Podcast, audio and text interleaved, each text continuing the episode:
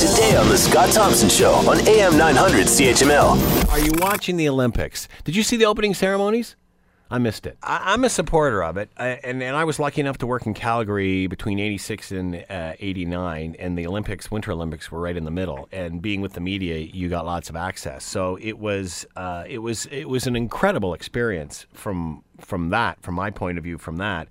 Um, and and I think uh, through any Olympics, you hear of all the trials and tribulations leading up to it, and, and things that go wrong and uh, because I guess bad news sells before something great happens.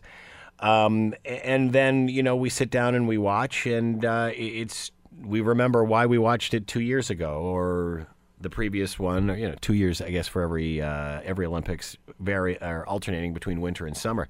But I think the IOC. Uh, needs a major attitude adjustment. I think the snobbery, the snottiness, uh, the arrogance of the IOC reminds me of FIFA, and and and I think the IOC is taking a lot of us and the athletes for granted.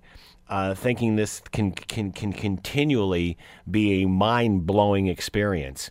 It's not about the great new venue. It's not about the wild and wacky opening or closing ceremonies. It's about the competition and what we get to see on a day to day basis.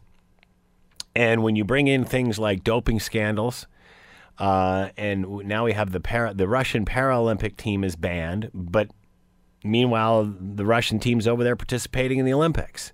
So how do we ban the Paralympic team and we don't ban the Russian Olympic team? It just doesn't seem to make sense and reeks of a double standard, and at least makes people suspicious at the very least.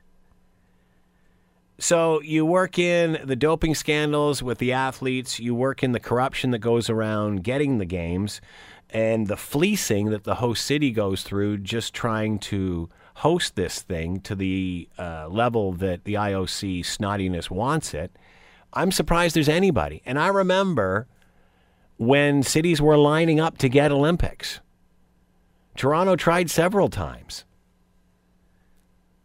Now it's what other team in some or what other place in some other remote part of the world in Russia somewhere or whoever that hasn't hosted can we suck into to to hosting it and then watch them corrupt the whole system? I don't think the Olympic hosting uh, opportunity is as great as it once was, and I think the IOC's got to work on that. Other than that, the games, as always, they're fun. Want to hear more? Download the podcast on iTunes or Google Play and listen to The Scott Thompson Show weekdays from noon to 3 on AM 900 CHML.